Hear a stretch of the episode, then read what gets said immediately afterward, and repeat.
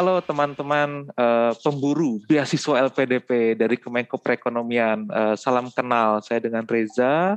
Assalamualaikum warahmatullahi wabarakatuh. Selamat siang teman-teman dan salam sehat bagi semuanya. Alhamdulillah nih hari ini kita diberikan kesehatan uh, sehingga dapat bertemu via Zoom di hari yang spesial ini ya.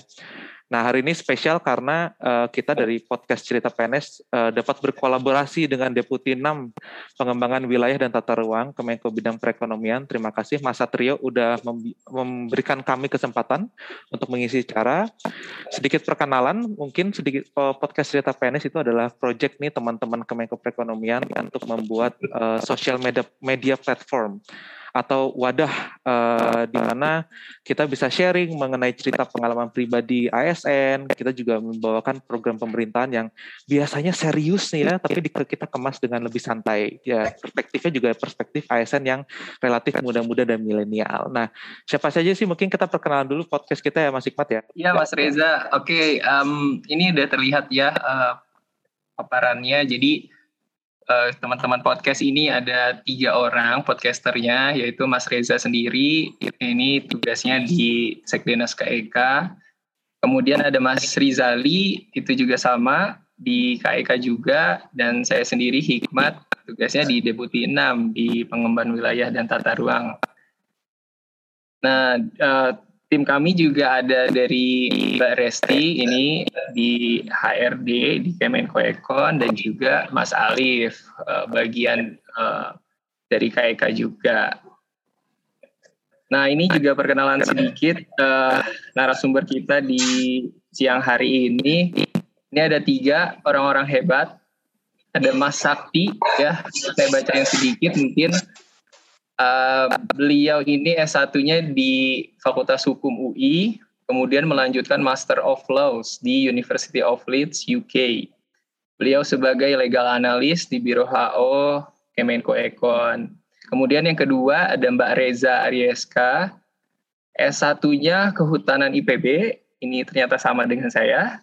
Kemudian S2-nya di ITB dan National Graduate Institute for Policy Studies di Jepang. S3-nya rencananya di Sukuba juga di Jepang di PhD Candidate on International Agriculture. Kemudian terakhir ada Mas Edwin Mahathir.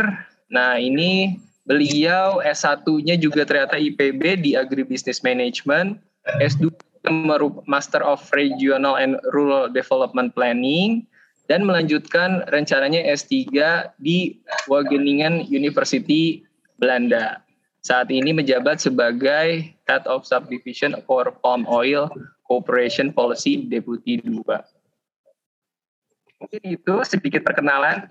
Wah, Mat, tapi kalau boleh boleh potong dikit, Mat. Ini kan kita sudah mengundang bintang tamu yang sangat sangat hebat, yang sangat hebat. Nah, ini sebenarnya kita mau bicarain apa sih hari ini, Mat? Iya nih, Mas. Uh, kita mau bicara soal gimana sih uh, cara-cara ya supaya dapat beasiswa LPDP nih dari uh, Mas Mbak yang udah lolos nih di tahun ini kemudian melanjutkan studinya kemudian ya tips and trick juga uh, dan tata caranya apa aja sih kayak gitu Oke, terima kasih Mas Hikmat. Cuman mungkin sebelum kita mulai, ada juga moderator salah satunya juga ada Mas Rizali ya Mas Rizali. Oke, mungkin teman-teman udah pada gak sabar nih pengen dengerin sharing-sharingnya dari Mas Sakti, Mbak Reza, sama Mas Edwin. Mungkin sebelum dimulai, untuk dengan hormat untuk Pak Tulus berkenan untuk membuka uh, kegiatan ini sekaligus mungkin Bapak Tulus ingin memberikan wejangan-wejangan ke kita mungkin silakan Pak Tulus kami persilakan untuk memberikan pembuka dan mungkin sekaligus wejangan Pak. Ya baik, terima kasih. Assalamualaikum warahmatullahi wabarakatuh. Selamat siang, salam sejahtera untuk kita semua. Jadi memang uh, kami mewakili Pak Deputi ya Pak Wahyu Tomo yang sedang ada kegiatan lain ya uh, senang sekali ya bisa membuka acara diskusi tentang bagaimana apa yang uh, mendapatkan dan mengikuti uh, program LPDP ya. Jadi nanti bisa teman-teman uh, khususnya di Kedeputian 6 dan Sekretariat Dewan Nasional KIK bisa berdiskusi dengan narasumber yang sangat penting yang yang sudah ada di sini yaitu uh, Pak Sakti ya yang sekarang sudah di Inggris ya Pak Sakti ya. Iya Pak, betul. Ya sudah berangkat dan juga mengambil di bidang hukum ya pasca sarjana, kemudian Ibu Reza Ariska ya yang dari Deputi 2 mengambil program doktor di Jepang ya kemudian Mas Edwin Mahathir ya yang juga rencana mau berangkat ke Belanda mengambil uh, S3 doktoral. Ya, di sini kan staf-staf ada yang memang S2 atau masih S1, mungkin nanti pasca sarjananya ada yang uh, master atau doktoral. Ya, kami um, menyampaikan pesan Pak Deputi ya kalau bisa ya kalau ada kesempatan mohon uh, diambil dan dan LPDP ini ya disediakan oleh pemerintah ya uh, sebenarnya uh, tempat yang sangat baik untuk mengembangkan apa pendidikan. Nanti mungkin ketiga narasumber akan uh, menceritakan. Ya saya sendiri ya memang baru S2 tidak sempat menjadi S3 seperti adik-adik uh, yang sekarang sedang menempuh pendidikan. Ya memang uh, sekarang ini sangat terbuka ya eh, peluang untuk uh, mendapatkan pendidikan tinggi. Nah mungkin itu saja teman-teman narasumber Pak Reza ya Pak Rizali yang mungkin uh, saya mendorong kepada teman-teman nanti diskusi uh, atau mendapatkan masukan-masukan dari para narasumber. Ya kalau tadi kan kalau um, uh, apa ya dari kaya pesan saya ya agar teman-teman yang lain mengambil atau uh, berupaya lah. Tapi memang ada syaratnya untuk yang S1 atau yang uh, PNS baru, ASN baru memang harus uh, minimal dua tahun ya bisa uh, mengajukan pendidikan. Ya, tapi mungkin sambil berjalan menunggu kalau sebelum sampai dua tahun ya kalau tidak bisa bisa mendapatkan banyak informasi yang berharga ini. Dan tadi sudah disampaikan di depan ada forumnya ya nanti mungkin lebih diskusinya bisa lebih atau informasinya bisa lebih optimal didapatkannya. Mungkin itu dari kami ya. Nanti mungkin saya mohon izin ya saya akan live biar mungkin kalau saya masih uh, di sini kan jadi kurang apa ya nanti kurang optimal ya. Kalian bisa baca langsung uh, diskusi. Mungkin itu ya. Terima kasih. Wassalamualaikum warahmatullahi wabarakatuh Waalaikumsalam. Waalaikumsalam.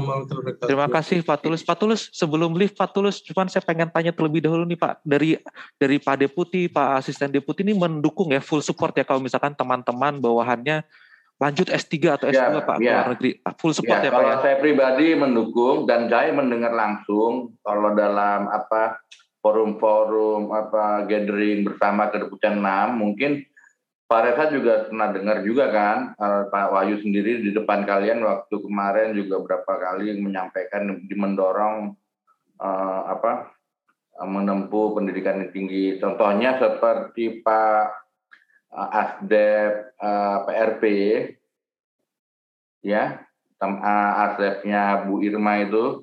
Nah saat ini Pak Dodi Selamat Riyadi meskipun dia tinggal setahun lagi udah purna tugas sekarang dia mengambil program S3 di IPB ya jadi sampai detik-detik uh, terakhir pun juga uh, masih berupaya dan gitu kita uh, apa namanya Pak Deputi, Pak Deputi sangat mengapresiasi. Yaitu kemarin dia sampaikan di depan forum kedeputian 6 dan dan dia mendorong kepada staf-staf yang lain juga kalau ada kesempatan ya harus diambil sayang sekali. Mungkin itu Pak Reza ya baik Pak Tulus terima kasih banget Pak ya. Uh, izin Pak, saya membuka uh, apa caranya dibuat lebih santai Pak ya. Kita santai kita santai aja, Pak acaranya Pak. Ya. izin mau ini dulu ya. Nanti mungkin saya mantau atau saya live ya. Siap Pak Tulus. Ya, Bapak Ibu sekalian, ya, Pak Tulus. Adik -adik, ya. Terima kasih. Terima kasih Pak Tulus. Nah, jadi teman-teman bisa mendengar langsung bahwa kita di full support nih sama atasan kita dari deputi, dari ASDEP itu akan mensupport apabila teman-teman ingin melanjutkan S2 dan S3 seperti Mbak Reza, Mas Sakti, ataupun Mas Edwin. Nah, ini sebelum kita mulai acara, benar-benar acara dimulai, itu mungkin ada beberapa peraturan yang perlu saya beritahukan. Kalau misalkan ada pertanyaan, langsung di chat aja di kolom chat. Nanti pertanyaan-pertanyaan tersebut akan kami filter dari moderator, nanti akan kami tanyakan apabila uh, ada pertanyaan yang kami telah siapkan masih belum terpenuhi oleh teman-teman gitu jadi mungkin bisa langsung di kolom chat nanti kita akan pilih pertanyaannya. Ya pasti ini teman-teman juga sudah tidak sabar juga menunggu acara dimulai dan kita tidak tidak, tidak usah terlalu berlama-lama. Mas Hikmat saya serahkan kepada Mas Hikmat duluan kali Mas ya. Oke Mas Reza makasih Mas. Kita langsung mulai ya. Eh, teman-teman uh, mari kita kupas nih para narasumber sedalam-dalamnya setajam silet. Oke, okay, uh, pertama mungkin perkenalan dulu ya uh, dari Mas Mbak. Tadi kan uh, sekilas sudah sempat saya bacakan background pendidikan, pekerjaan, dan S2, S3 yang diambil saat ini apa. Mungkin teman-teman pengen dengar sendiri langsung dari uh, Mas Mbak. Mungkin boleh Mbak, Mas, untuk perkenalan dulu. Dari siapa dulu Mbak Reja kali ya? Boleh, boleh. Mbak Reza, silakan. Ya, halo, selamat siang. Terima kasih sudah dikasih kesempatan untuk sharing kali ini. Um, saya Reza Arieska, soalnya sudah ada Reza juga. Saya Reza Arieska, unit kerja saat ini di uh, Deputi Bidang Koordinasi Pangan dan Agribisnis. Um, sebelum tugas belajar um, di apa ya, diamanahkan sebagai kasubid pengendalian eh salah kasubit distribusi tanaman perkebunan lainnya. Sampai lupa. Sekarang ada Mas Edwin. Kemudian karena tu, um, tugas belajar uh, di karya siswakan dan ada di bawah SDM uh, tadi background pendidikan sudah dibahas S1-nya ya kehutanan IPB kemudian S2-nya ambil di ITB dan di GRIPS Jepang. S3-nya tadi bukan 2021 ya masa sudah mulai dari tahun lalu 2020 ya, S3 2020 di University of Tsukuba Jepang. Udah, itu dulu ya. Oke, terima kasih Mbak, Mbak Reza. Ya. Mangga silahkan Mas Sakti. Oke, apa Mas Edi dulu, Mas Edi dulu? Boleh. Sesuai Mas Sakti deh, aja, udah sesuai. udah buka okay. mic tuh. Oke. Oke, siap. Makasih teman-teman semua. Assalamualaikum warahmatullahi wabarakatuh. Waalaikumsalam. Perkenalkan nama saya Azwardi, biasa dipanggil Sakti. Sebenarnya saya nih harusnya nggak hadir sini nih, karena kan harusnya forum-forum yang mau S3 nih Mbak, Reja. Masih S2. Saya udah sampaikan ke Mas Atrio kemarin sebenarnya, cuman ya udah, nggak apa-apa. Uh, jadi uh, teman-teman bisa manggil saya Sakti. Saya sebelum berangkat itu di Biro Hukum Kemenko Perekonomian, jabatan terakhir itu PLT Kabak Hukum 1. Jadi sebelum berangkat malah disuruh jadi PLT Kabak. Karena kebetulan waktu itu Kabak saya itu promosi jadi kepala biro di Komisi Yudisial. Terus saya diminta menggantikan beliau selama beberapa bulan.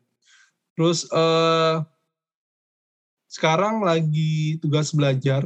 Jadi kan kalau tugas belajar artinya kita lepas dari unit kerja terdahulu ya. Jadi sekarang posisinya sebenarnya ada di bawah STM, tugas belajar di School of Law, University of Leeds, ngambil International Trade, jadi LLM International Trade. Hmm, udah gitu aja mungkin yang bisa saya sampaikan. Terima kasih. Oke, baik. Terima kasih Mas Sakti. Jadi benar ya, diperes dulu ya jadi PLT Kabak sebelum ditugaskan. baik, dilanjut uh, Mas Edwin. Silakan Mas. Ya, terima kasih Mas Hikmat. Apakah suara saya terjelas? Apa terdengar jelas, Mas?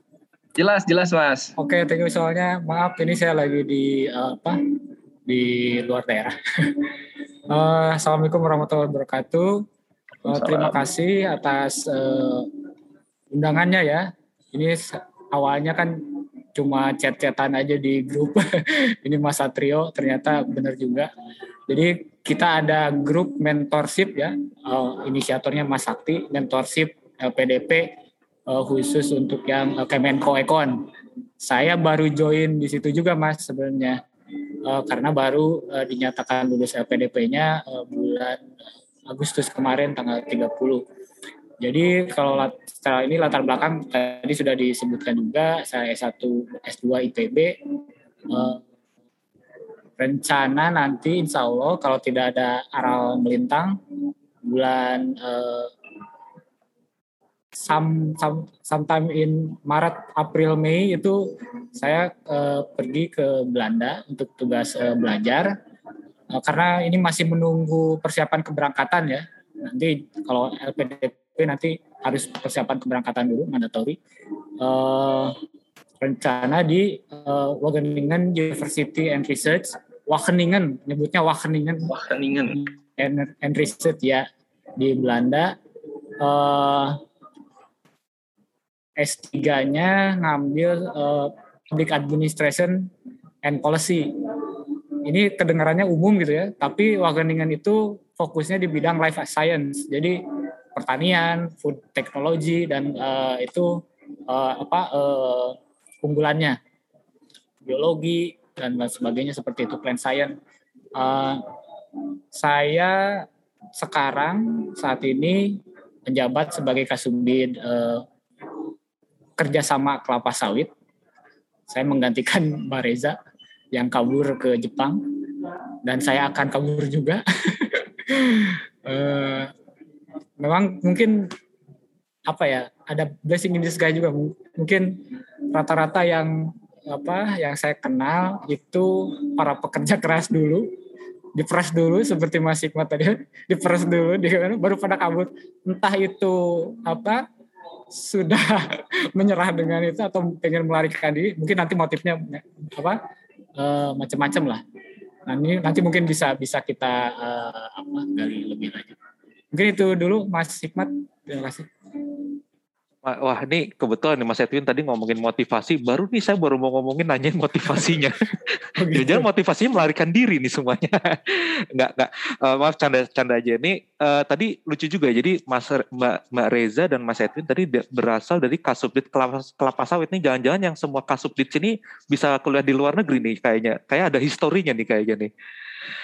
Uh, jadi gini Mas, salah satu mungkin boleh saya bilang privilege ya di khususnya di deputi 2 di depu, apa di yang menangani sawit itu kami sering kontak dengan mungkin di deputi lain juga ya tapi ini pengalaman pribadi saya saya sering kontak dengan akademisi atau expert uh, tentunya yang yang di, di luar negeri ya. Nah itu mungkin jadi ada semacam ketertarikan atau motivasi juga begitu. Oh okay. saya udah kenal ini bisa mungkin di approach gitu kan. Nah ini bisa bergulir nanti ke depannya bergulir ke depannya jadi yeah. networking dapat dari pekerjaan That's terus it. menjadi Betul. motivasi nah yeah. saya mau nanya nih buat Mbak Reza Mas Sakti sama Mas Edwin ini kan sebenarnya uh, apa sih sebenarnya motivasi kita keluar uh, kuliahnya tuh keluar negeri kenapa nggak universitas dalam negeri saja atau sebenarnya kan ada juga tuh yang hybrid yang uh, apa di dalam negeri cuman setengah-setengah ada juga yang keluar negeri gitu nah motivasinya apa sih sebenarnya uh,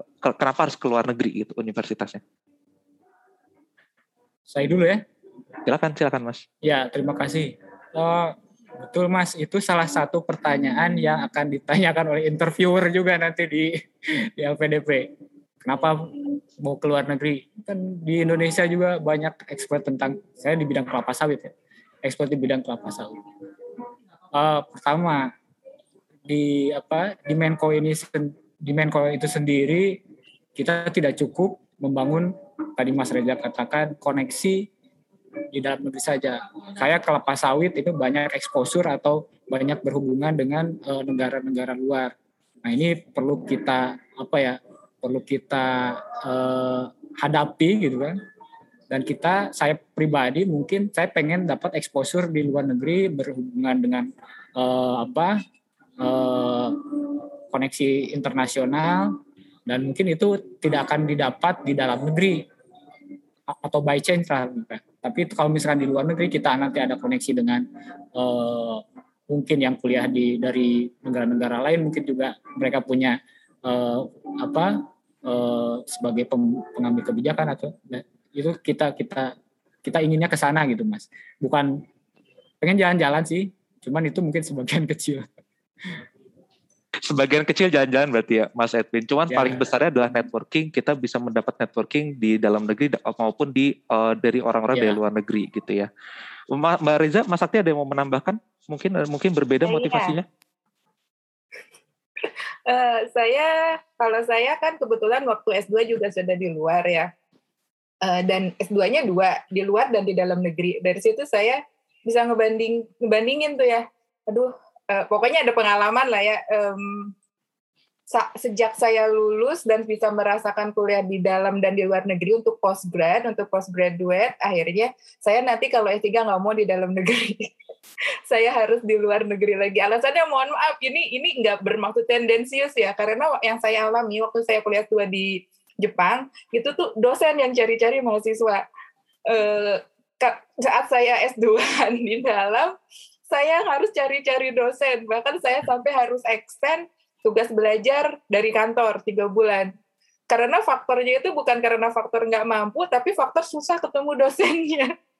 Jadinya saya eh, itu motivasi pribadi saya mungkin mm, different ya. Per case akhirnya saya bertekad oh, untuk S3 sepertinya saya harus kuliah keluar lagi karena saya nggak mau mohon maaf ngambil sekolah yang memang yang penting asal dapat gelar. No, kalau seperti itu saya tinggal ngambil ya asal aja gitu. Saya nggak mau yang cuman asal dapat gelar, tapi memang betul-betul yang ngasih eh, pengalaman dan pembelajaran. Motivasi yang keduanya tadi seperti yang Mas Edwin bilang, kita eh, apa ya bernetworking dengan pihak-pihak luar, tidak hanya mitra di dalam negeri tapi juga luar negeri. Dan terkait isu sawit ini kan sangat-sangat apa ya strategis dan ada em, apa ya tantangan sawit di dunia luar itu yang sering dapat diskriminasi sebetulnya itu yang jadi pemicu saya untuk ngambil kuliah keluar niatnya. Semoga semakin banyak publikasi-publikasi yang terbit di jurnal internasional ya. Jadi itu sih harapan muluknya ya mas. Harapan muluknya ya karena faktor itu. Setidaknya pengenlah berkontribusi sedikit masa iya kita sendiri kok nggak bisa mengembangkan potensi apa yang kita punya itu sih mas maaf ya kalau keturunan muluk tapi ya itu sih sebetulnya Tapi keren banget. Mbak Mas Sakti silakan Mas Sakti. Ya, eh, nambahin sedikit, tadi sudah jelas sebenarnya apa yang disampaikan oleh Mas Edwin sama Mbak Reja. Jadi sebenarnya kalau dari segi ilmu ya Mas ya, dari segi buku yang dibaca, saya kalau dari anak hukum mungkin sama. Jadi apa yang dibaca teman-teman di misalnya di kampus dalam negeri di FAUI atau mungkin di Unpad atau di UGM itu sama dengan apa yang akan saya baca di sini.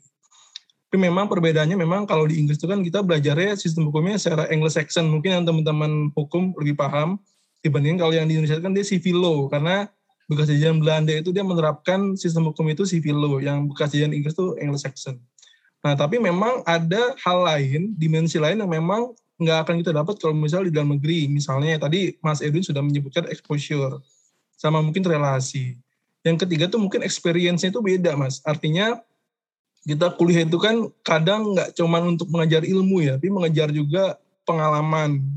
Gimana rasanya berinteraksi sama orang dari negara lain, gimana bicara misalnya dengan eh, apa namanya orang-orang yang punya bahasa berbeda dengan kita dan segala macam. Itu experience yang mungkin akan sulit didapat kalau misalnya kita ada di dalam negeri. Nah, wabil khusus kalau buat saya pribadi sebenarnya memang eh, ini juga perlu di apa ya perlu ditekankan eh, benar kata Mbak Reza kalau saya pribadi juga bukan yang mau sekedar lulus jadi memang dari awal tuh saya sudah punya ketetapan tujuan saya kuliah itu mau ngapain nah sejak 2016 itu kan saya memang sudah di apa ya sudah megang isu-isu terkait investasi mas yang mulai paket kebijakan terus terakhir itu omnibus law ya memang itu rentetan itu saya bawa sampai ke kuliah sekarang. Termasuk nanti rencana S3 pun saya ingin terus konsisten di isu itu. gitu. Jadi memang isu investasi omnibus law itu kan isu-isu yang memang banyak berkutatnya di negara-negara yang memang menerapkan sistem hukum Anglo-Saxon kayak Inggris, Australia, Amerika. Sesuatu yang memang nggak bisa saya pelajari di dalam negeri pas saya awal-awal mempelajari isu omnibus law ini, bikin kajian-kajian awal semua undang-undang CK itu, itu saya bacanya nggak bukan buku-buku dalam negeri karena belum banyak yang menulis terkait itu. Tapi saya baca jurnal internasional, saya buku-buku luar segala macam. Jadi dari situ yang kemudian juga saya bawa pas wawancara LPDP, bahwasanya kenapa saya mau kuliah di luar karena memang saya mendalami isu ini isu terkait investment omnibus law yang memang belum ada di atau belum banyak dibahas di dalam negeri. Jadi kira itu. Jadi memang perlu ada sebuah kekhususan. Oh tadi kan Mbak Reja, Mas Edwin itu sawit segala macam. Perlu ada kekhususan untuk bagaimana kemudian ngebawa kita untuk bisa kuliah atau belajar ke luar negeri. Itu Mas. Thanks banget insight-nya Mas Sakti. Tapi kalau boleh nanyain tadi Mas juga ngomongin sudah ada tujuan gitu ya. Nah tadi kan Mbak Reza udah ngomongin tentang kelapa sawit, Mas Sakti ngomongin tentang UCK. Itu berpengaruh dengan dengan tujuan negara di mana Mbak dan Mas ini mengambil S3 tujuan negara misalkan Mbak Reza ke Jepang, Mas Edwin rencana ke Wage Waheni Wageningen Wageningen Belanda. Kalau Mas Sakti udah di Leeds sudah menjadi penggemar Leeds United itu berpengaruh nggak sih ke tujuan negara yang ingin di, di pergi S3 di sana? Uh, saya dulu ya.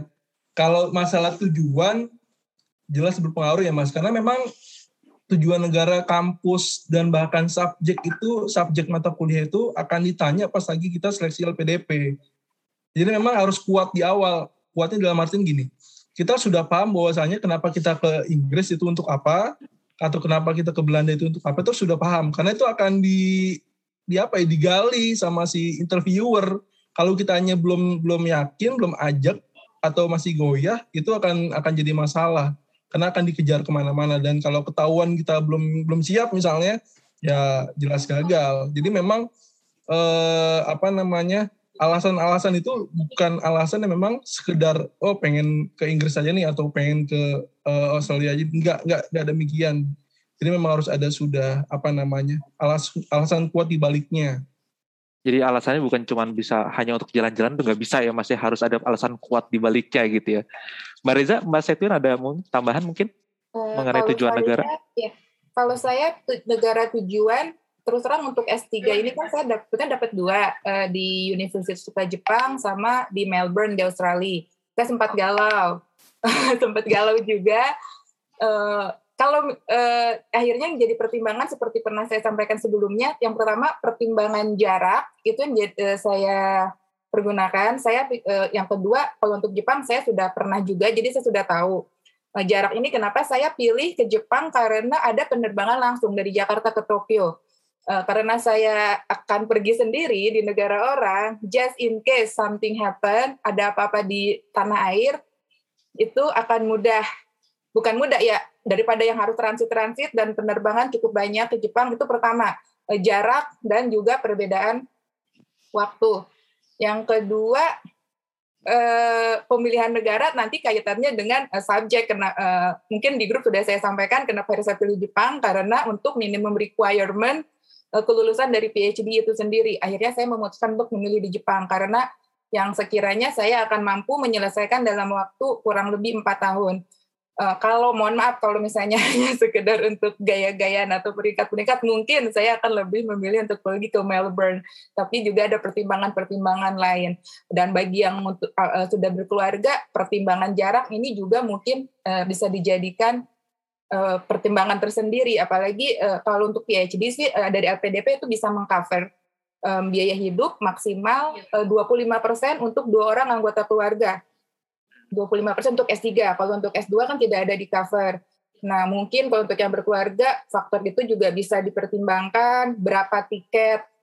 Karena tiketnya juga kan nanti kalau ada keluarga yang ikut itu uh, your own expenses seperti itu. Saya memilih Jepang, harapannya sih tadinya bisa ngajak orang tua ke sini, tapi kan pandemi. Ya, itu sih Mas.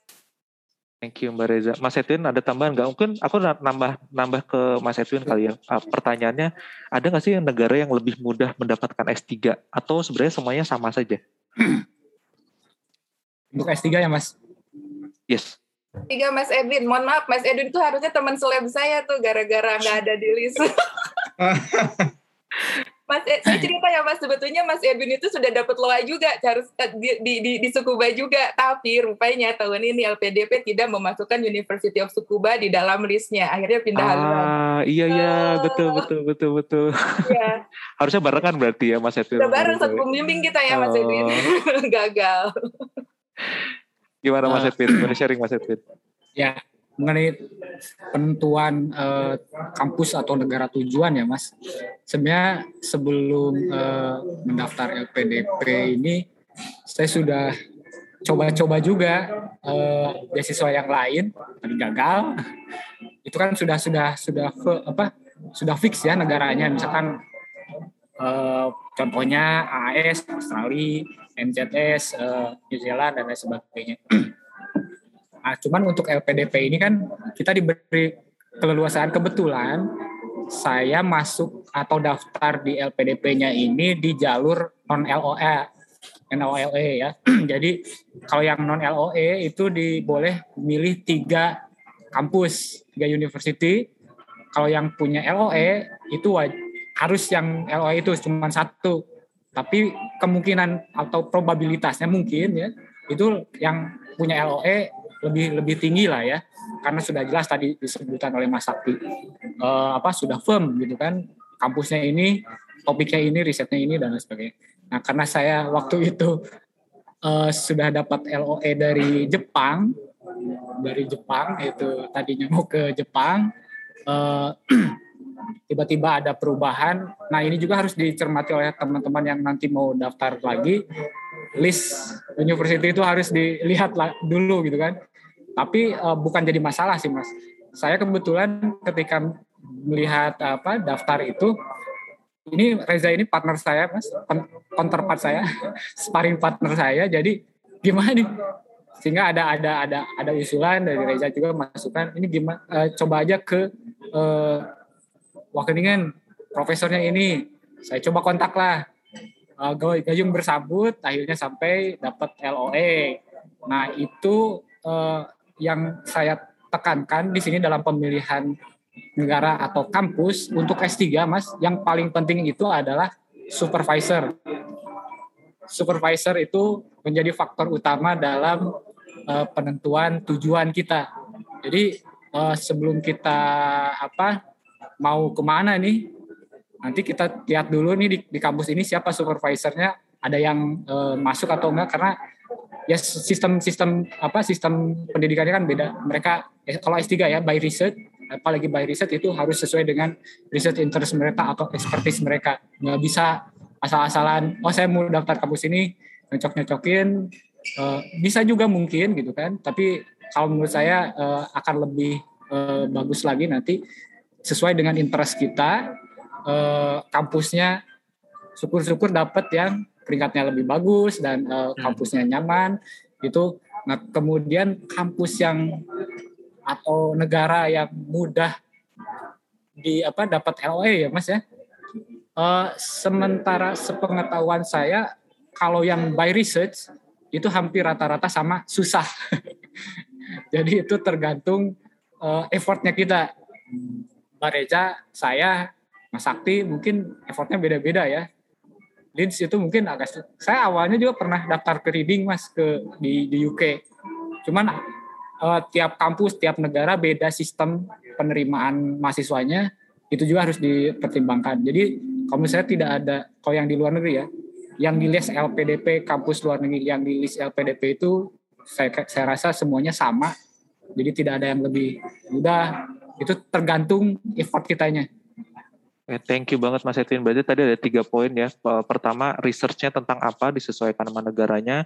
Uh, biaya hidup dan biaya tiket perjalanan ya tadi Mbak Reza sama hmm, tadi Mas Edwin juga tergantung supervisornya.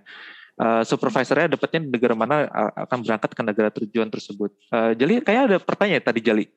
Iya nih sebenarnya lagi musim LPDP ini tuh sebenarnya saya masih galau gitu mas. Jadi tuh intinya saya tuh orang yang salah jurusan Eh, kuliahnya teknik kimia, tapi kerjanya di Kementerian Koordinator Bidang Perekonomian kayak gitu. Nah ini pengen tahu nih kalau pengen dapat beasiswa LPDP, misalnya uh, boleh nggak sih beda jurusan gitu? Misalnya uh, ada beberapa teman kita ini kan dari jurusan teknik, tapi mungkin ngambil S2-nya atau S3-nya itu jurusannya nggak teknik juga gitu. Misalnya jurusannya public policy atau ekonomi dan sebagainya itu boleh nggak sih? Boleh, Mas. Wah, boleh banget. Nah, oh. Nah, apa berarti harus ini ya motivasinya harus dalam banget ya. Misalnya kita pengennya uh, public policy. Berarti kita harus belajar public policy juga ya berarti ya. Maksudnya sebelum kita wawancara kita harus udah tahu tuh bidang public policy yang ingin kita jadikan riset itu seperti apa gitu berarti ya. Um, izin Mas, kalau menurut saya kenapa dari awal sudah ditekankan kalau untuk S3 hmm? apa pun backgroundnya selama kita bisa mendapatkan supervisor dalam artian kalau sudah dapat supervisor kan berarti kita sudah punya tujuan jelas mau riset hmm. apa, hmm. ada dosen yang membimbing, Mm-hmm. Uh, walaupun itu tidak nanti tidak sampai dengan LOE, misalnya bisa dapat rekomendasi dari calon supervisor, itu sudah bisa dijadikan poin plus saat mendaftar LPDP karena LPDP pun uh, apa? Karena syarat dalam mendaftar LPDP itu ada proposal studi kalau untuk S3. Hmm. Proposal studi itu ada dan akan lebih baik jika memang ditunjang sudah berkorespondensi dengan calon dosen kita ada bukti email atau apa pun, mbak itu menunjukkan effort bahwa ya kita nih uh, kalau misalnya bicara background background S2 saya itu public policy mas dua-duanya tapi hmm. sekarang saya di agricultural science dan lebih hmm. ke engineering hmm. ya itu gimana caranya kita memang memulai uh, berkorespondensi dengan supervisor kalau untuk yang Sukuba ini memang kebetulan uh, sudah kenal sebelumnya. Tetapi untuk case-nya saya akan ambil yang di Melbourne. Hmm. waktu saya apply ke Melbourne itu saya pure buka buka website dari University of Melbourne. Saya cari satu persatu mana kira-kira saya sebar ke empat ke empat dosen. Dari situ eh empat apa lima lah pokoknya gitu. Saya sebar semua. Jadi saya kirim email perkenalan saya saya attach CV saya attach uh, brief research yang hanya satu lembar dan uh, scoring list. Dari situ ada yang akhirnya membalas kita terus berbalas-balas email. Jadi uh, itu dalam satu university saya kirim beberapa. Jadi uh, kasarnya nggak usah malu-malu. Kita cari pasti di web universitas itu pasti ada alamat email uh, resmi dari dosen. Hmm. cari aja mana yang sesuai minat. Kalau itu sudah dapat uh, nah saya ada juga dosen bertanyakan Reza background kamu seperti ini uh, kamu yakin bisa ini saya tekankan lagi pokoknya bisa bisanya kita lah gitu loh mas oh, okay, okay. Uh, yang penting kalau untuk S3 kuncinya memang di supervisor karena admission dari kampus pun ada yang sistemnya pakai ujian ada yang hanya memang rekomendasi dari supervisor pun sudah bisa dapat LOE. Hmm. Kalau untuk di Melbourne itu saya nggak ujian, tapi kalau untuk yang di Sukuba saya pakai ujian. Hmm. Walaupun pakai yang sistem pakai ujian ini, kebetulan memang supervisornya sudah memberikan rekomendasi saat penyusunan presentasi dan lain-lain juga dibantu.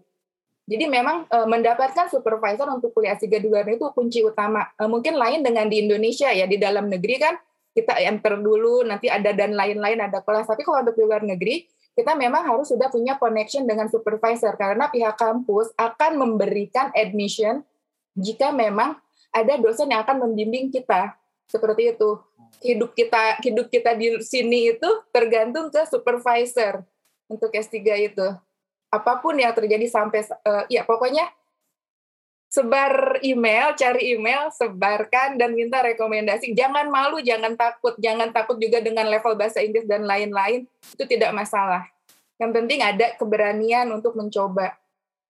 Itu, oh, mas. berarti intinya adalah itu tadi ya, uh, kita harus sudah tahu uh, topiknya kita apa, kemudian kita bikin brief tadi ya brief researchnya gitu gimana tuh kita sebar tuh ke ya universitas-universitas gitu. Tapi ini kan hmm. lebih kayak proposal studi ya. Saya belum yeah. ke proposal, Mas. Oh, Kalau yang brief research satu lembar itu saya hanya bilang saya tertarik dengan isu kelapa sawit. Hmm. Ini contoh saya, saya tertarik dengan isu kelapa sawit. Sepertinya uh, sedang ada isu ABC dan mengingat background profesor bla bla bla sepertinya oh. ya apakah bisa mungkin nanti di sesi di grup bisa oh, iya, bisa iya, sharing bisa. tentang kita, iya. Kita, kita bahas Jadi tidak harus proposal, mas hanya me, kalau apa ya kalau di proposal itu kan ada latar belakang dan permasalahan. Nah, itu aja ini, cukup. Iya, oh. I want to address this issue under your supervision or bla bla bla seperti oh. itu bisa. Ya, menarik, Nanti menarik. akan berkembang. Kalau itu yang saya alami ya mas.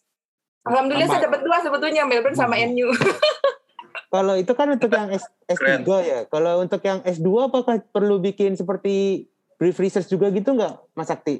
Ini untuk teman-teman kita yang mau lanjut S2 eh, mau lanjut S2 nih di luar negeri nih. Nah, tadi kalau saya nangkep pertanyaannya Mas uh, Riza sebenarnya lebih ke ini ya. Jadi misalnya dia teknik kimia, cuman uh, kerjanya di bidang yang bukan terkait teknik kimia nah, gitu ya. Betul, betul. Nah itu Mbak Reja sebenarnya ada contoh paling bagus tuh UCI Oh, UCI itu kan dia ngambil public policy tapi dia istilahnya apa ya? Di kesekretariatan ya. Hmm. Nah itu kan sebenarnya eh, kalau buat yang S2 ya, kan kalau S2 itu nggak ada proposal research segala macam. Hmm. Nah memang sebenarnya eh, akan digalinya itu di korelasi antara pendidikan S1, pekerjaan yang sekarang, dan rencana studi yang akan diambil di S2. Jadi memang eh, kalaupun dia misalnya nggak ada korelasi, sebutlah eh, kayak kasus tadi teknik kimia tapi kerjanya di perekonomian, itu memang harus eh, apa ya ibaratnya memberikan dasar yang kuat. Kenapa kemudian dia eh, dengan pekerjaan yang sekarang tapi mengambil S2 yang akan diambil di negara yang akan dia pilih. Nah, cuman ada ada clue-nya biasanya kita akan bilangnya adalah eh, setelah saya kuliah selesai S2 atau S3 bukan berarti kemudian saya akan kembali ke, ke unit kerja yang asal. Jadi misalnya kalau kayak kasus Uci, kasusnya Uci, bukan berarti dia kemudian setelah lulus S2 itu dia akan kembali ke ke apa tuh dia bagian rumah tangga ya. Ya. Bisa aja kan dia kemudian ke deputi satu atau ke deputi dua karena dia public policy. Jadi eh, meyakinkan ke LPDP-nya bahwasanya nggak nggak kemudian saya kembali ke ke ke bagian kesekretariatan saya bisa aja ke bagian substansi ke kedeputian segala macam.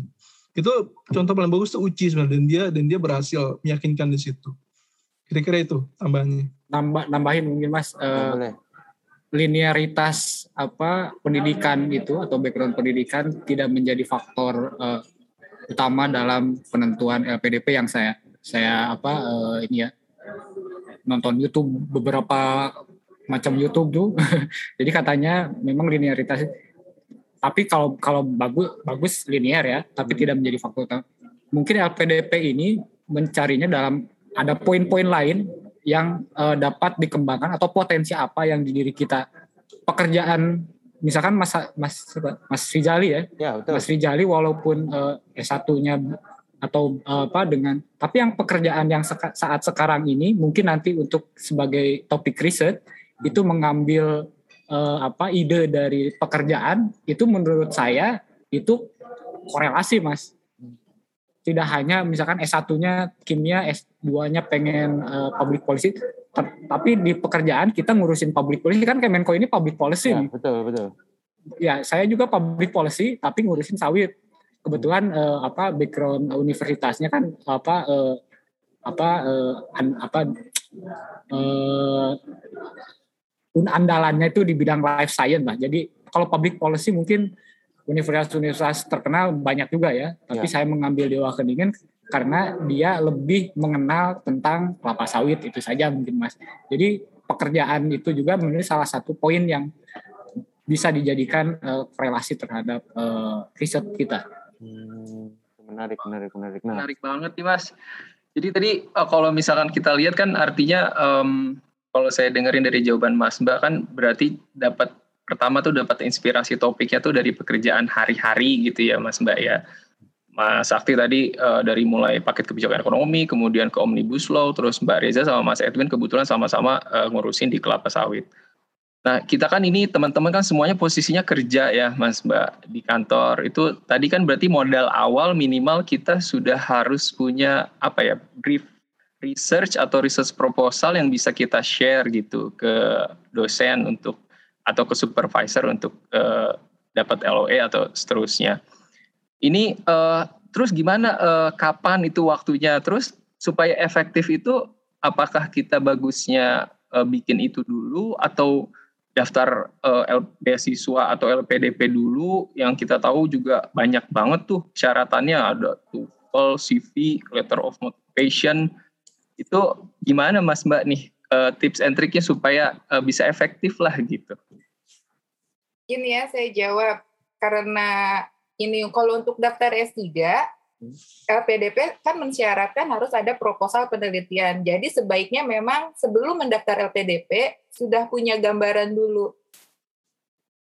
Kalau untuk S3 lain untuk S2 ya S2 kan nggak wajib karena untuk S3 syarat administrasi pertama itu ada proposal penelitian dan jika memang ada LOE itu juga bisa di attach. Jadi sebaiknya memang mempersiapkan dulu akan ke mana topik penelitian kitanya. Saat itu kemudian masalah nanti pilihan universitasnya atau negara tujuannya mau ke mana itu nanti bisa belakangan mungkin ya. Tapi kan saat mendaftar juga saat mendaftar LPDP juga kita sudah harus menentukan tiga negara tujuh eh tiga kampus tujuan bukan tiga negara. Negaranya bisa sama, kampusnya bisa beda. Tiga kampus pilihan. Jadi sudah ada di benaknya dulu mau ke mana, pilih universitas, kemudian then apply. Kalau saya seperti itu. Dan kapan itu buatnya, um, yang pasti nggak bisa buat di kantor. uh, di sela-sela waktu di rumah aja. Atau atau kalau misalnya pas lagi dinas luar itu kan pasti bawa laptop, pas di hotel ada apa, itu sih di sela-sela waktu itu. Karena kalau di kantor itu nggak bisa kalau saya, saya nggak bisa bikin di kantor di sela-sela waktu luang yang ada. Mungkin yang lain menambahkan. Inspirasinya itu bisa diambil dari mana? Dapat inspirasinya itu pas kapan tuh? Kalau saya inspirasinya, inspirasi kebetulan dulu Pak Asdep, gitu. Pak Asdep uh, dulu Pak Asdep kami itu beliau sudah S3, S3-nya dari apa ya Canterbury, eh salah dari Edinburgh. Nah, ya. itu sebetulnya motivasi saya. Oh, masa bapakku yang sudah mau pensiun saja, dia sudah S3, S3-nya wow lagi kan. Jadi beliau yang memang, ayo kamu sekolah, jangan kebanyakan kerja, kayak gitu-gitu. Jadi motivasi pertama memang dari uh, pimpinan dulu. Akhirnya saya... Ya, Mbak ya? Pak, uh, Pak Wilistra. Oh, Wilistra. Eh, ya. saya. Iya, jadi saya sih termotivasi dari pimpinan sendiri. Oh masa uh, kamu nggak boleh kalah gini? Oh iya ya pak mumpung masih muda. Oke. Okay. itu mas. Berarti mas mbak ini menyiapkan istilahnya untuk daftar LPDP dan research proposal itu kira-kira berapa tahun sebelum atau berapa bulan sebelum gitu mbak? Um, saya itu daftar LPDP-nya kecelakaan ya Mas Sakti ya. Diajak yeah. Mas Sakti dulu dulu ya saya cerita Proses saya. panjang panjang. Jadi saya tuh dulu sama Mas Sakti kita berdua daftar AS ya. Sayang tidak berhasil. Kemudian udah, ah ya udahlah. Akhirnya, eh Mbak kita coba. Jadi dari 2018 ya Mas Sakti ya. Karena oh, kita wow. apply LPDP di 2019, kita intake 2019 yeah. bulan September. Jadi 2018 sudah persiapan-persiapan. Itu mas. Dua tahun sebelum ya mas. Oh, berarti satu tahun sih, satu tahun. Oh, Kalau bicara tahun. proses nih, Mas Edwin juga, aduh. Jadi pasti semua itu mengawali dari grup Telegram, mas. Hmm. Ini Mas Edwin ini saya tahu pertama dari grup Telegram. Jadi kalau di Telegram tuh banyak grup-grup yang pencarian beasiswa jadi ibaratnya proses itu, makanya tadi kan kalau Pak Tulus bilang butuh waktu dua tahun, kalau kata saya dari sekarang aja daftar. Hmm. Artinya gini, kan nanti pun daftar sekarang nggak akan kemudian langsung berangkat tahun depan misalnya. Proses itu panjang, saya yakin lah. Nggak, nggak juga banyak yang kemudian uh, daftar sekali langsung lulus. Rata-rata itu kedua kali baru lulus. Ya, ada ada yang sekali dua kali itu udah lulus, tapi proses itu panjang setahun dua tahun. Artinya memulai proses itu bisa dimulai dari sekarang kan mulai dari tadi S3 tentunya kan akan lebih panjang ya Mas Edi sama Mbak Reja ya. E, menyiapkan IELTS, terus kemudian proposal, kemudian milih kampus dalam itu kan bukan proses yang bisa sebulan dua bulan Mas, Mbak. Panjang. Jadi kalau kalau kata saya prosesnya mulai aja dari sekarang. Nanti kuliahnya tahun depan, dua tahun lagi tuh bicara nanti. Tapi prosesnya dimulai dari sekarang. Mas Edwin mau nambahin nih sebagai yeah. penghuni lama Telegram. Mas Satrio linknya mana? Uh, jadi betul kata Mas Sakti.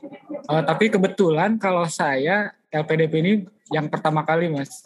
Jadi pertama dan uh, lulus gitu kan. Tapi sama saya juga pertama sih, saya juga pertama. Ya, tapi saya empat kali gagal NZS tiga kali, AS kemarin AS itu daftar barengan dengan LPDP tapi karena katanya sih ya ini buat menangin hati saya AS dikurangi kuotanya kan jadi cuma 50 sehingga persaingan semakin ketat. Tapi saya sudah diterima di LPDP jadi ya tidak tidak begitu masalah. Tapi betul jadi persiapan itu mungkin sudah saya empat tahun empat tahun ke belakang empat tiga tahun ke belakang dan mungkin dengan Reza juga sering sering ini ya jadi kita karena kebutuhan yang paling penting mas untuk para para pencari uh, apa para scholarship hunter di sini kalau bisa ada semacam partner atau sparring partner atau join hmm. di grup cari informasi itu yang menentangkan kita gitu memotivasi kita kalau misalkan di apa di ejek-ejekin oh ini nyari mulu beasiswa nggak dapat kagak gitu kan biarin aja lah gitu kan toh kita yang menjalaninya. Nah kemudian terkait dengan tadi mungkin menyambung Mas Hikmat ya, LOE dulu atau beasiswa dulu? Kalau boleh saya share nih Mas ya, uh, saya ini. Silakan silakan Mas. Ya, uh, ini kayak duluan mana kelihatan? Belum lagi lagi proses Mas. Oh, rada Nah, sudah sudah Mas. Nah, ini duluan mana telur atau ayam?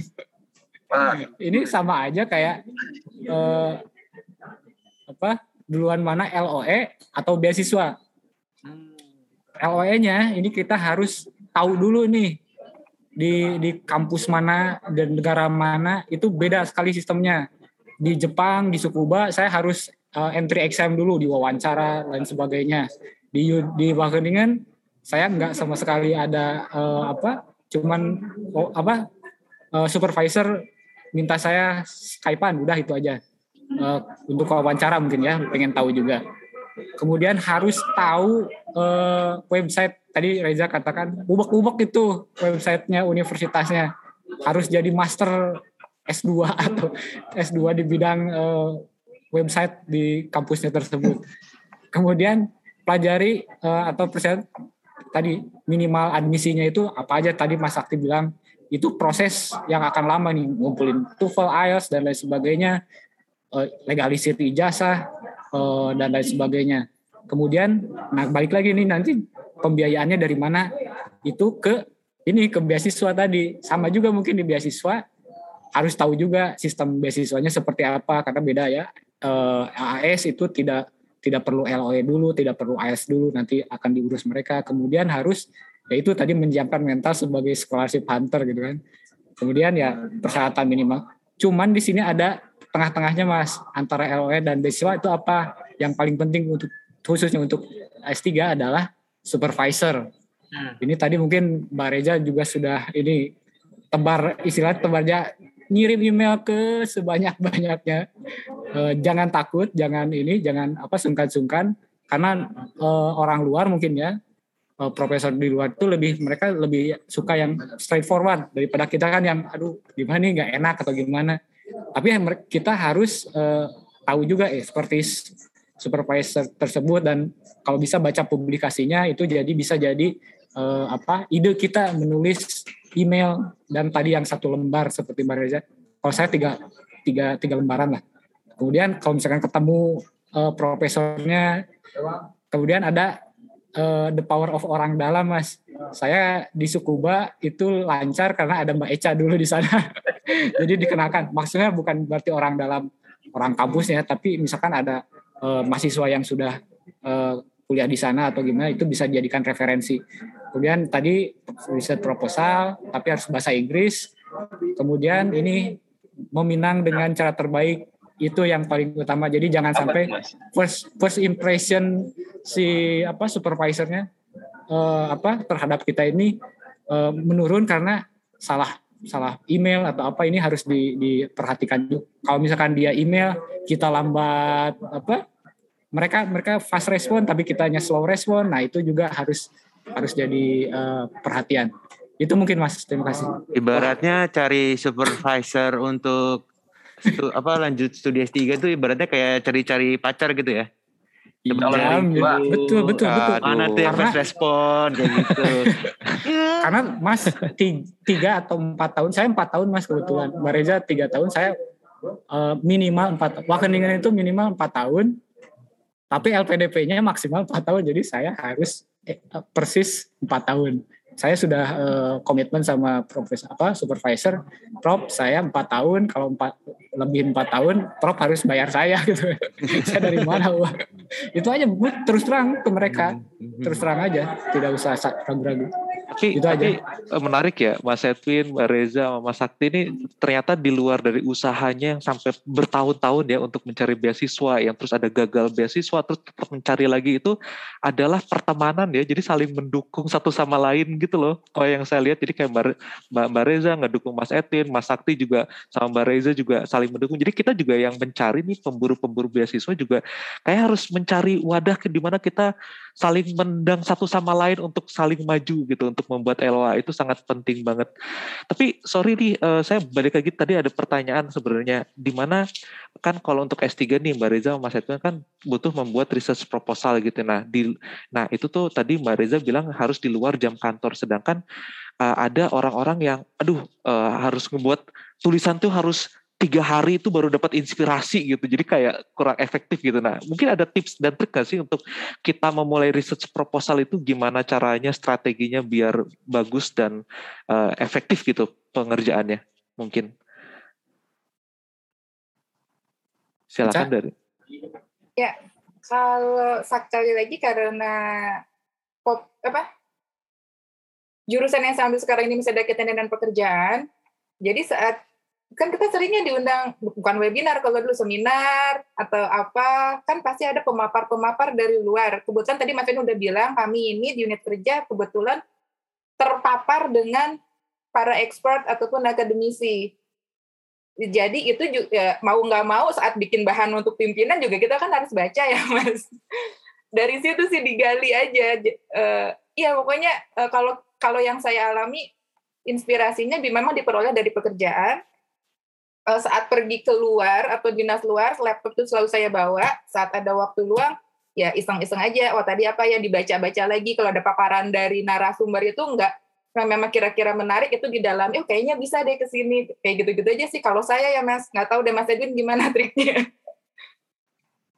Uh, mungkin tiap orang beda-beda ya. Uh, kalau saya saya bisa nyempet-nyempetin di kantor gitu kan karena uh, topik penelitian saya relate relate dengan uh, apa pekerjaan. Sama seperti Mbak Reza. Jadi uh, oh ternyata saya bisa kan bikin bahan Bude Putih atau Pak Asdep. Nyari oh nyari literaturnya ini. Kita kan baca tuh. Misalnya oh jadi ada ide. Bisa kita insert uh, sebagian-sebagian atau misalnya nanti di oh ternyata ada ada apa ada acara FGD atau apa gitulah wah ternyata ini bagus idenya apa ininya kita masukin. Dan menurut saya terutama untuk yang mau S3 ini ya saya nanya ke Reza juga kan uh, jam tidurnya PhD berapa jam sehari? Jadi kalau bisa ya ini mah tergantung kita ya. Apakah kita uh, apa komit terhadap uh, motif apa keinginan kita. Kalau misalkan komit mungkin tengah malam pulang kantor kalau Reza kan pulang kantornya malam tuh jam 9. Nah mungkin lanjut tengah malam sampai subuh gitu kan. Dan itu mungkin habit yang harus kita ini juga ya. Uh, ya ya apa maaf ya mungkin bukan bukan ini S3 itu keras lah gitu. Kamu ber, berat gitu kan, biar dilan aja gitu kan. Gitu. Kalau misalkan mau itu ya harus komit. Kalau mau uh, ini harus meluangkan uh, apa tadi saya saya bilang embrace yourself as a scholarship hunter. Oke. Itu saya ada satu tadi yang ketinggalan. Jadi misalnya saat kita mau cari supervisor, saya saat sudah sampai saat kita baca list publikasi dosen, biasanya kan suka ada tuh cari mahasiswa. Saya trik saya, saya cari ada nggak ya mahasiswa Indonesia di bimbingan dosen tersebut. Itu yang saya kejar kalau misalnya uh, untuk tahu juga jadi kan mungkin di atas di atas kertas atau secara online wah this professor looks good or something kalau misalnya ada mahasiswa Indonesia nya pasti ada, misalnya ada itu mungkin bisa kita cari dan berkorespondensi yeah. cari cari cari lebih uh, cari info lebih lanjut lagi tentang dosen tersebut karena pemilihan dosen juga harus memang berhati-hati ya hmm. sekali lagi hidup kita tergantung pada supervisor itu aja Apalagi Baik. untuk yang pure research dan tidak ada kelas, kelulusan Anda ada di tangan supervisor. Jadi emang benar-benar supervisor itu tadi ya, benar-benar yang menentukan. iya, iya. Jadi jangan, jangan sampai salah pilih. Jangan sampai salah pilih. Ya, jangan ya. sampai salah pilih. Selain ya. tadi minimum requirement kelulusan, supervisornya udah ada. Kalau misalnya bisa cari ada orang Indonesia di sana atau cari-cari info itu akan lebih baik lagi. Jadi kita juga tahu personal life-nya bagaimana si supervisor itu. Jadi Tidak kayak jodoh, good, on publication hmm. gitu. Kayak jodoh jal, kayak jodoh. Itu, itu gue cari supervisor. Tapi bisa kok bisa bisa pasti bisa semua. Pasti. Tips tips mungkin mas, gini mas. Uh, uh, sedikit tips untuk cari apa tadi Mbak Reza katakan uh, apa nyari orang Indonesia atau mahasiswa atau yang koneksinya. Kalau bisa juga cari supervisornya itu yang uh, apa uh, akrab atau familiar dengan Indonesia, Mas. Hmm. Jadi kebetulan apa supervisor saya itu ya sudah sudah sudah sering bolak warawiri ke Indonesia dan sudah tahu budaya kita, sudah tahu karakter orang Indonesia juga, jadi enak gitu kan. Jadi mungkin selama ini saya baik baik apa komunikasi email, WhatsApp, eh, kadang eh, Zoom juga gitu kan. Jadi lancar. Jadi dia paham eh, oh ini orang Indonesia ini nggak bisa gini. Nah mungkin tapi beda-beda ya. Kebetulan untuk saya seperti itu. Oke, benar tadi. Supervisor adalah jodoh nih. Saya nggak tahu duluan duluan yang mana hmm. ketemu jodoh dulu apa ketemu supervisor dulu ya. Hidup dan mati. ini hidup dan mati penelitian maksudnya. Iya. Siap, siap. Ini kalau saya tadi kan S3 nih. Nah, ini mungkin untuk yang S2 nih. Kalau yang S2 gimana tuh eh, Mas Sakti ini? Tata cara buat uh, keterima di Leeds itu gimana? Ceritain dong sharing sharing uh, ke, apa? Sharing pengalaman Mas Sakti itu gimana bisa keterima di Leeds? Buat di kampusnya? Ya, buat di kampusnya. Oh, Kalau kalau tadi kan cari selain dari situ saya kan daftar Melbourne juga sama kayak Mbak Reja, hmm. udah keterima juga. Terus Leiden juga udah keterima. Terus hmm. kemudian sempat ke Durham juga dan terakhir ke Leeds. Jadi saya tuh daftar empat kampus sebenarnya LLM semua dan keterima empat empatnya. Nah cuman memang uh, pertimbangan kenapa kemudian sebenarnya uh, kalau di LPDP untuk S2 ya kan saya sama kayak Mas Edwin juga jadi nggak nyodorin LOA di awal. LPDP itu dia kebagi dua tahap daftarannya. Jadi tahap pertama itu yang udah punya LOA, tahap kedua yang belum. Biasanya tahap pertama yang udah punya LOA itu dia langsung berangkat di tahun yang sama biasanya ya. Kalau yang belum itu biasanya di tahun berikutnya atau tahun tahun tahun depannya. Nah, eh, apa namanya proses pencarian LO sendiri untuk S2 mungkin lebih gampang ya dibandingkan S3 karena kita bisa pertama daftar sendiri beda-beda tiap kampus kayak misalnya kalau Leiden itu dia ada aplikasinya kita mesti masuk aplikasinya student link itu kayak eh, nggak uh, tahu Mas Edwin lewat situ juga nggak jadi kayak misalnya kita daftar kampus itu lewat aplikasi itu untuk yang S2 Nanti kita akan diarahkan ke kampusnya, terus uh, apa namanya jurusannya apa dan segala macam. Kalau yang Australia saya lewat agen, hmm. dia ada agen IDP gitu, dia uh, membantu untuk mendaftarkan ke kampus tujuan kita. Kita cuma melengkapi syarat-syaratnya. Kalau misalnya kita award di LPDP, biasa diminta juga ini ya apa uh, letter of guarantee, surat jaminan pembiayaan dari LPDP, IELTS dan segala macam. Untuk yang Durham sama yang di Leeds saya daftar uh, sendiri via website kampus uh, dan relatif sebenarnya kalau LOA ya kalau untuk S2 kalau kita selama sudah ada yang menjamin membiayai itu akan lebih akan lebih gampang. Dan apalagi untuk LPDP itu kan LUG-nya itu dia kop suratnya adalah Ministry of Finance Republik of Indonesia. Itu sudah dikenal banget di Inggris, di Belanda. Jadi memang uh, anak-anak LPDP itu sudah dikenal dianggap minim resiko untuk uh, krisis finansial kalau misalnya hmm. kita kuliah di sehingga akan lebih mudah diterima. Uh, walaupun sebenarnya kalau misalnya ngejar LOA duluan sebelum dapat LPDP bisa juga, tapi mungkin nggak semudah kalau misalnya kita sudah memegang LUI-nya LPDP. Untuk pengalaman saya di S2 ya. Hmm. Kira-kira sih gitu. Nah, itu waktu Mas Sakti dulu udah lulus SMP LPDP langsung uh, apply universitas-universitas seperti seperti itu ya Mas Sakti ya? Iya, cuman kan saya tuh, tuh lulus 2019 yang Bareja ya. Kan bareng Bareja daftarnya. Lulus akhir 2019 yang tahap kedua. Kan sempat vakum tuh karena uh, pandemi ya. Awal-awal hmm. pandemi yang kita tiga bulan itu di rumah terus. Terus saya sempat stuck sebenarnya. Saya baru kemudian uh, ngeplay ngeplay kampus itu di akhir atau pertengahan bulan 2020 uh, tahun 2020 baru mulai apply apply sehingga dapat ke beberapa kampus tersebut